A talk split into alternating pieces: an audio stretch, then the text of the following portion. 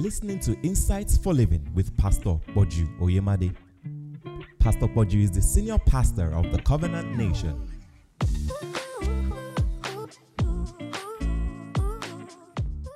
First Peter 2, verse 1. Sorry. It says, where no, 2, verse 1. It says, Wherefore laying aside all malice, which means any form of malice in the situation, just lay it aside.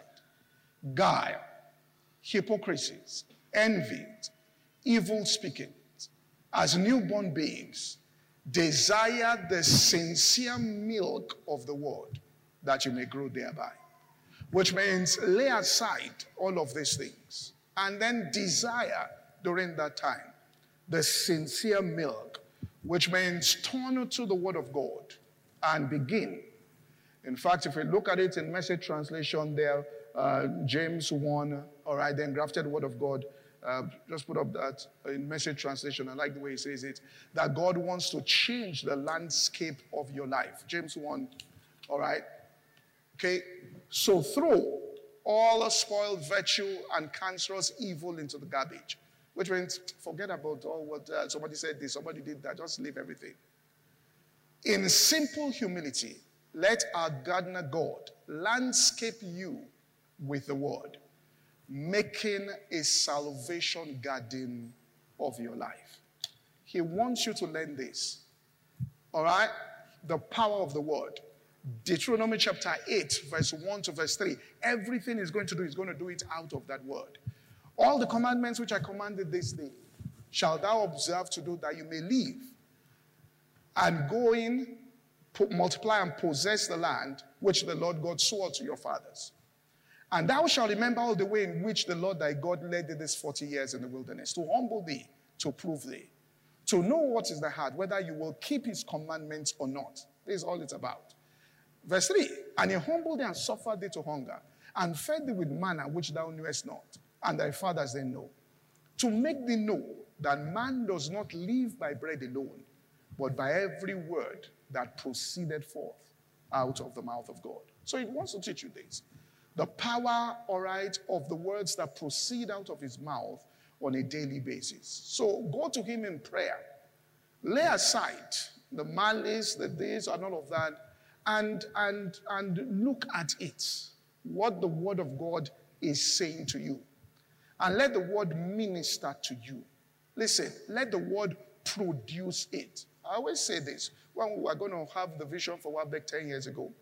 And I went to see Reverend Emiko. I said, listen, they want to start a conference. He said, ah, I said, I just want to get your opinion on this. I said, you know, like there are two streams, all right? I said, there's a stream where people pray and you, you just want God to change things on the outside. And then the second stream that will go through the word that came out of Tulsa. He said, I understand what you're saying. All right? He said, what you're talking about is those two streams, which means, you know, we're praying, pray, God, do something, do something. The second is we pray, then sit with the word. And what we sit with that word until what we are seeing in the world, we begin to see it in our lives. That's with an open face, we are beholding as in a glass the glory of the Lord, and we are changed into that same image. You will come to know the power that is in the Word of God. That in the beginning was the Word, and the Word was with God, and the Word was God, and nothing was made without Him. That everything that God will do in your life, He's going to do it right through the Word of God. So you sit with that Word and allow the Word to minister. You hear the voice of God, He will tell you what to do. He will teach you. He will begin to instruct you. The word will begin to speak to you. And, all right, you start receiving direction based on what he is saying to you. Then again, ask God, all right, number five here, for wisdom in the relationships. I mean, I've talked about these relationships within your life. And there's one major thing he wants you to understand. All right? In James chapter 3 and verse 13, there's one major lesson he wants everybody to understand during that time.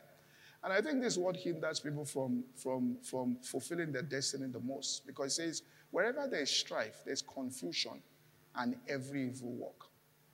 And he says this Is there, who is a wise man and endued with knowledge? You know, he had uh, told us in, in verse 6 of chapter 1 to ask for wisdom when you're going through a test. He says, Whoever has this wisdom, all right, put up three here. endued with knowledge. Let him show out of a good conversation his works with the meekness of wisdom.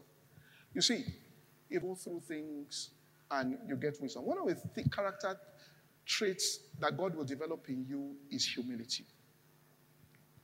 All right? You'll be doing mighty things, but you'll be very humble. The reason is that in one of the things about a test is that you realize that God will show you that He's the doer of the work, not you. If you are not there, somebody else will do it.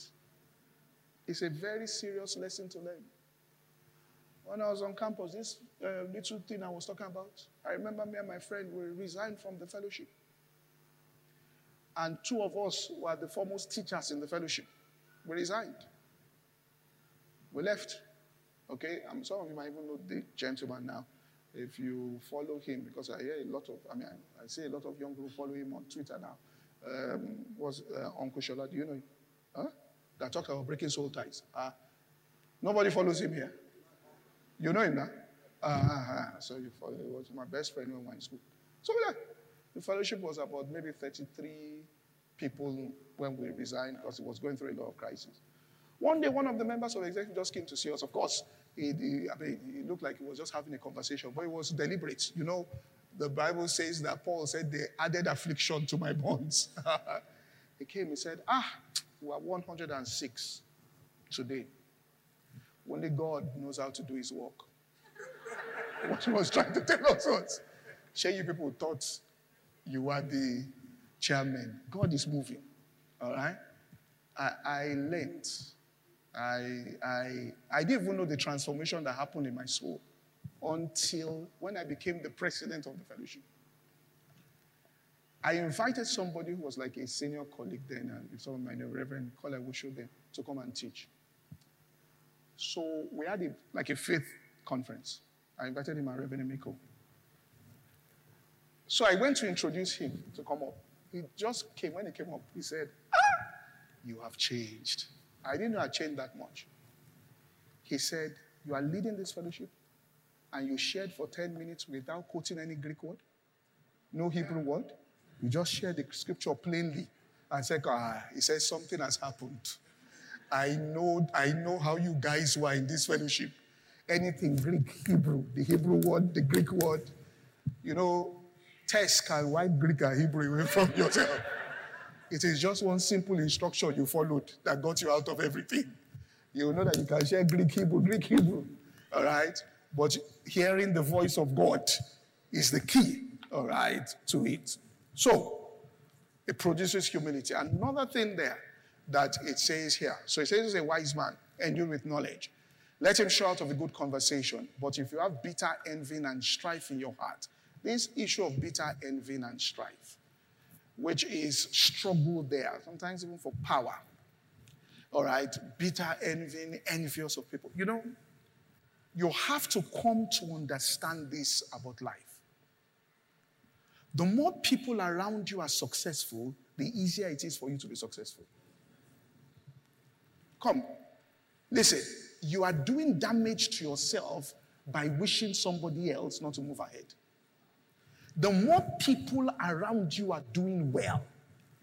You know, when Starbucks, the coffee shop, all right, abroad, the biggest franchises in the world now, uh, when they started, the gentleman said they will go into areas and people with small coffee shops that have been doing, you know, just mom and pop coffee, and I start getting angry, what going to meet the government and their representatives that look, stop these people, they're dominating and all of this. And people haven't seen this. Even in ministry, you see people struggling and saying that, you know, uh, church, there's a church in this area. Why do you bring your church to the area? We're already inside the area. Why bring? People don't understand it. Why do you think you have financial districts? Why do you think when banks are in a place, all of them, all right, you see head office here, head office here, head office here? Because when things come together, they pull more people into that space. If you go to Lagos, uh, it's a street in Lagos there in Ikeja. Major ministries are there because when you create a hub, you pull people. Look, whatever God has for you, He has kept it. Nobody can have access to it. Whatever other people have access to is not what God has kept for you. You might desire those things, you might like them, you might wish it was yours, but what God has for you, God has hidden it from others and even from you until you are ready. So this Starbucks, what they realized after some time, the people were complaining. After some time, they just noticed. Now wait a minute. Our own businesses are growing. We are selling more coffee that Starbucks has come. Reason is, people will come to buy Starbucks because they will do the adverts, they will use their might to pull people into those areas. When they get there, some of them will see queues. Say, this queue is too long. Isn't there any other coffee shop around here? They look around, they find one small coffee, taste their coffee. Man, this is better than Starbucks. Ah, next time, I'm not even going to Starbucks again. This is where I'm coming to. See, I like drinking coffee. When I get to any airport, once I land, I come out. First, I look for is coffee. Once I look at the one I know and there's a queue, I look for the one I don't know. And you go and try their coffee and say, ah, this coffee is strong. This is, this is one, this one is it's like the one we drink in Africa. All right? So you, you, you adopt it. So don't ever think anybody's promotion has stopped you from getting what you are to get. Don't ever. And you will realize that what is restraining you is that you have put a cap on other people. Take that lead off. You don't know how much freedom. That's why it's what we don't have time. It's called the perfect law of liberty. All right, it's a perfect law of freedom. One of the things holding people back is the fact that, all right, they've put a cap and you can measure it where your own heart is. If you hear any news about somebody who has grown to a particular point and your heart reacts at that, that shows the limit you have put on your own self. You know when we say as a man thinketh so easy, if you read that scripture, what he's saying is, as you think towards others, so it is for you. That's what that scripture is really saying. So you find out that this person comes out. That's why it says, let patience have its perfect. They are very supportive of other people. Uh, they, they open doors, all right, for other people. They, they understand that, you know, you don't even need a position to be able to be of service there. They understand that there are channels that God wants to use, all right, to, to be. Look, let me tell you this. One of my major prayers, for if when we say we hold WAFBEC platform, one major prayer I pray is that let no minister preach on this altar and go back without having changes in their lives. And you've heard people say it. That you came to preach here and your ministry, no, no, no, no, no, no. It's not like, uh, you, you, know, we're not calling people to use people. Do you get what I'm saying here? She said, when I came to preach in WAFBEC, she said, I was only going to where people call me and people that I know. She said, after I preached here, said, more people I don't know have called me to preach than people that I know. It has changed my entire ministry. Somebody came to preach once. I saw him. I said, Ah, you're going to America to go and preach. He said, Ah, Pastor, this is Wabeko. I said, Are you serious? He said, This thing is WAFBEC. I said, Are you serious? I said, Yes. He said, There are many I won't tell you about. I looked at him. I said, You don't know how glad my heart is. He turned round. Ah! He said, You have a heart of a father. Not that, ah, why did they call him? I'm not, am I not there? Are you following what I'm saying? Oh, they, should, they, they, didn't tell me. Why, why can they see somebody? Don't behave like that. When you have that thing there, you want people to liberated and all of that. You, you, you, you, you know, they say, the eye you use to find faults with others is the same eye you use to see opportunities in your own life. The degree to which you find faults with others is the same degree you will not see the opportunities God has placed for you. The more you wish for others to do well, the easier it is for you to succeed as a person. All right? And then finally, right? We said have empathy. Uh, while you're going through things, have empathy for other people. Well, that's one of the things he wants you. That's why uh, James said in James chapter 1, verse 26 and 27, he said, If a man says that, if any man among you seems to be religious and doesn't bridle his tongue, but deceives his own heart, all right? That's bridle tongue, don't speak evil of other people and deceives his own heart. This man's religion is vain. He says, Pure religion and undefiled before God is to, is, is to visit the fatherless and widows in their affliction. Which means when people are going through things, when you're going through things, think more about not people should minister to you, but how you help other people. And you can see that Joseph was going through massive tests, betrayed by his family, thrown into jail, lied upon. But he had empathy for those two guys. He said, Why is your countenance falling? All right? That's how he came out. David, they were going through a massive test. They, look, he and his team, they had just taken their wives, their children, burnt everything. They should be concerned about themselves, be angry. They were going and saw somebody that was down there and said, Look, if we give this person food and water, he will come back alive. That's how they got to where they were going. And I'll close by saying this. I wrote this here, but things have changed because I prepared this message yesterday. Now, for example, you may be going through things. And you remember Chelsea in the affliction.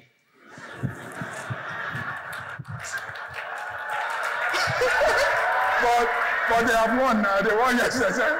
I put it here. Remember to call a Chelsea fan. All right? Because they're going through a lot. Don't just sit down, you know, you have a Chelsea friend. Just call him that, listen, the pendulum swings both ways. All right? God takes away the first to establish. Just find words of encouragement. But I, I checked, I saw that they won 3 1. But um, I couldn't let that go because it was already part of my notes. So I said, Lord, give me wisdom to say it. He said, Well, all right, say that. But the point is, okay, have, all right, a, a, a call, your presence, a visit, supporting other people. These are things He wants you to cultivate during that particular test so that by the time you come out, you have the character there for what He's about to bring into your life. There's the humility, there's the empathy. You don't speak evil of others. You, you want others to succeed. You, you in your heart, there's no strife, there's no, you've learned it. All right? You've learned it. Uh, Abraham understood that. Isaac knew that. They were told in the covenant strife is the cancer to this thing. All right? If you're struggling over something, let it go. If, if you introduce, you know, there are people like that. You introduce them to people and they become more friendly with the people that you introduce them to. Uh, you know, those kind of people, ah, and they're greeting them, calling and saying, you know, my friend in front of, you know, okay, let the relationship, all right, go. I mean, it was somebody I introduced once. He knows. I've known this person longer than him. And when I introduced him, I said, you know, this person is very close to this person and he has things from his interaction with this person. He looked at me this way as though you there's, not, there's no fight over, all right? People, are you from saying here? Because you don't know who God wants to introduce you to. Anywhere there's strife, leave it. It means God has some doors. Uh, you understand what I'm saying? Say, well, we're struggling, promotion in the office, I must get it, I must get it. That desire for promotion doesn't necessarily mean in that office. When Joseph told his brothers, You will one day be bowing down to me, what Joseph thought and what his brothers thought was that the father's business was going to be, was going to be owned by Joseph. So they said, Let's kill him. He can't be in control of the business. Let's kill him. All right? After that, let's sell him. He will go away. The business will be ours.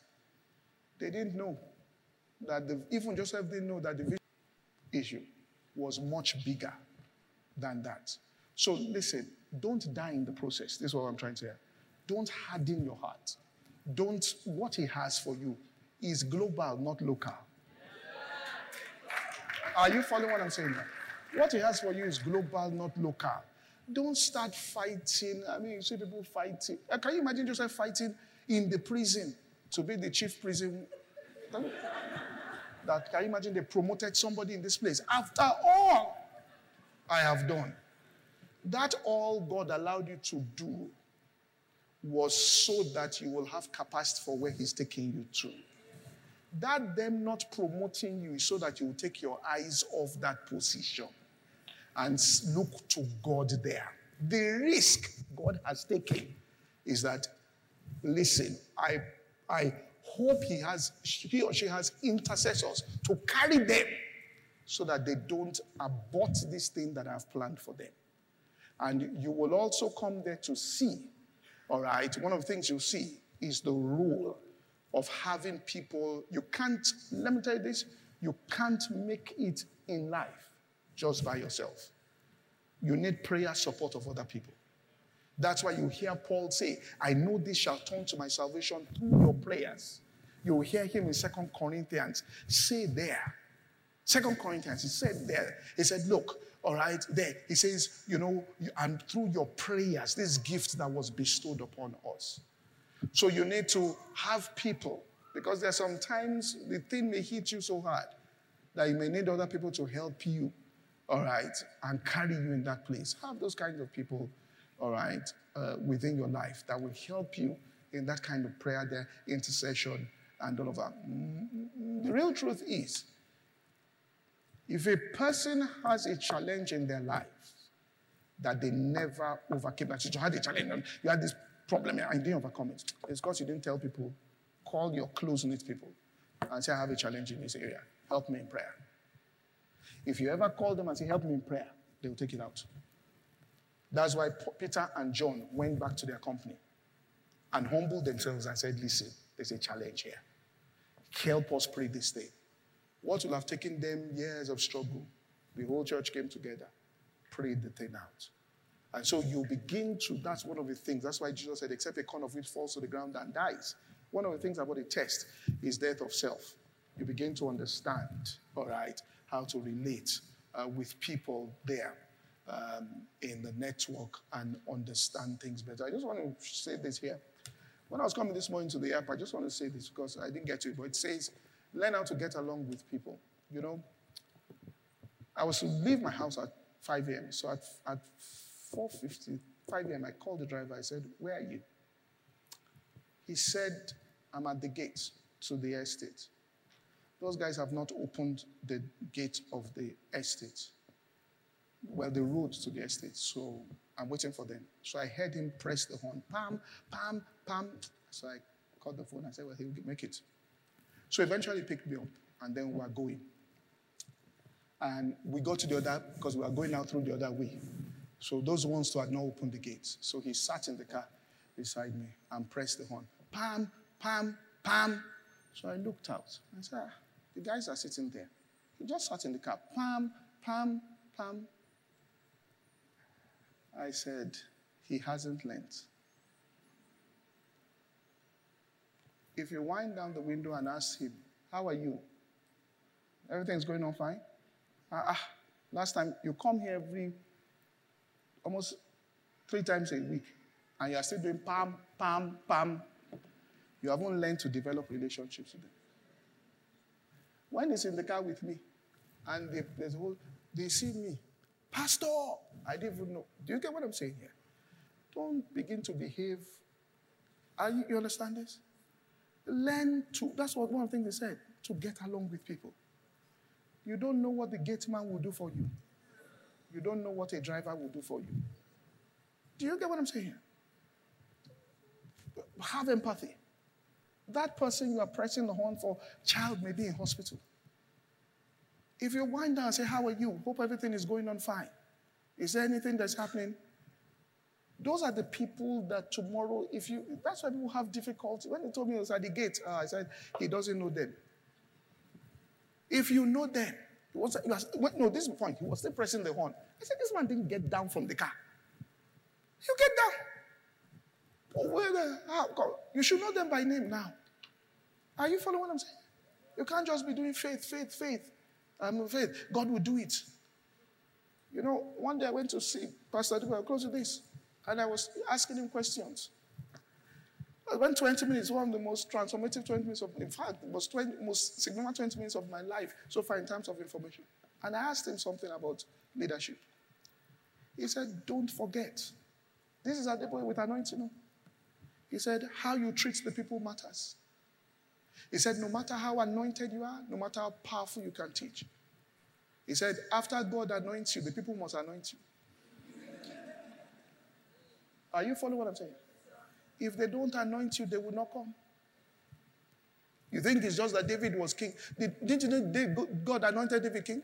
Do you see how many years it took before the people said you are supposed to be the king? Don't just depend on your anointing and your how you treat people matters. You understand this?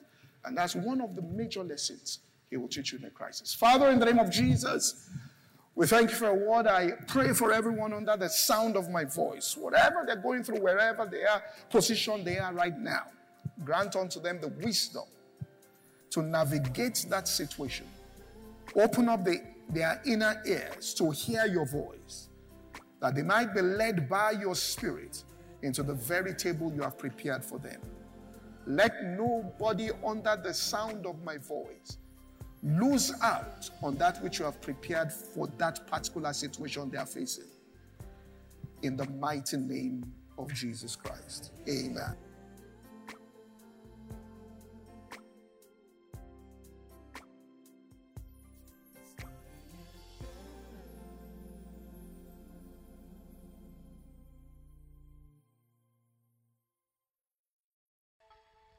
This podcast is brought to you by the Covenant Nation. For more information, visit www.insightsforliving.org. Thank you and God bless.